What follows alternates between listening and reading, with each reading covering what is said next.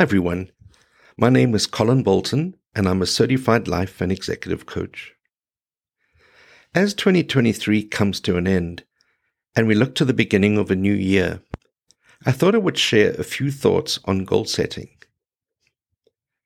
As you reflect back on your journey through 2023, what do you feel were your biggest accomplishments?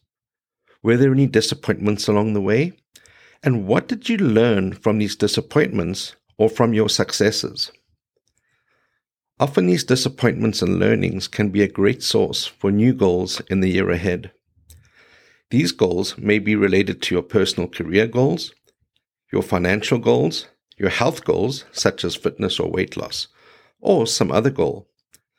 So as you contemplate your goals for next year, I would encourage you to think of your goals as being part of a journey to a destination you are traveling to.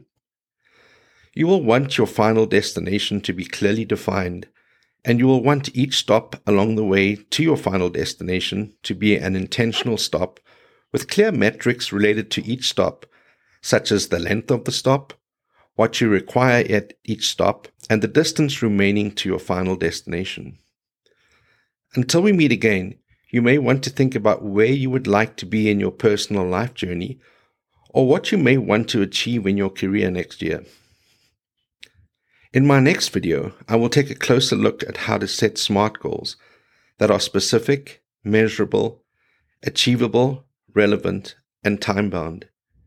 These will allow you to set your final destination and the stops along the way in a manner that will ultimately allow you to track your progress.